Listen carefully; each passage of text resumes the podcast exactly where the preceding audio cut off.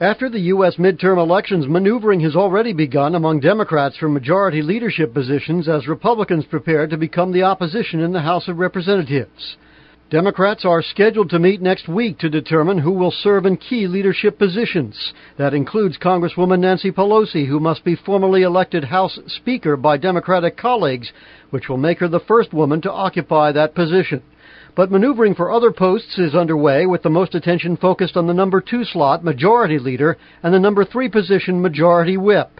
Congressman Steny Hoyer, a Maryland Democrat, formally says he is confident the Democratic caucus will make him Majority Leader under a future Speaker Pelosi. But he faces a possible challenge from Pennsylvania Congressman John Murtha, noted for his proposal to redeploy U.S. troops from Iraq. The question of who would occupy the number three Democratic position hinges on the outcome of some internal party politics. Congressman Rahm Emanuel, who led Democratic campaign operations, is considered the leading candidate and may make a decision soon.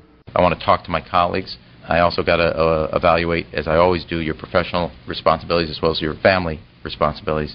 But with Pelosi seeking to emphasize ethnic diversity, she may also give consideration to South Carolina Democrat Jim Clyburn, who has chaired the Democratic caucus and is supported by African American lawmakers. Other African Americans are in line for key chairmanships of the Judiciary and Ways and Means committees, and a female Hispanic may also get a committee position. Congressman Charlie Rangel was a prime target of Republicans in the latest campaign. Their ads portrayed him as someone who would roll back President Bush's tax cuts for Americans.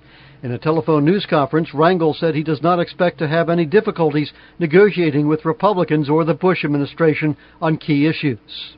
Really don't want to be lame duck, and Democrats don't want to appear to be in gridlock. So I think it's in the interest of the Congress and the country that we do work together in the serious problems, of course, that we face. Meanwhile, Republicans will be competing for minority leadership posts as they prepare to go into the opposition in the 110th Congress.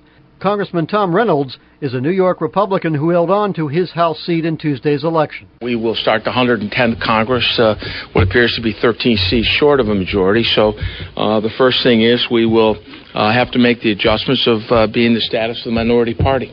House Speaker Dennis Hastert, who has served longer in that position than any other lawmaker, has announced he will not return in that role. That sets up what could be a fierce competition among Republicans for minority leader and minority whip with Joe Barton and John Shadegg, Republicans from Texas and Arizona, already announcing they will vie for leadership positions. Dan Robinson, VOA News, Capitol Hill.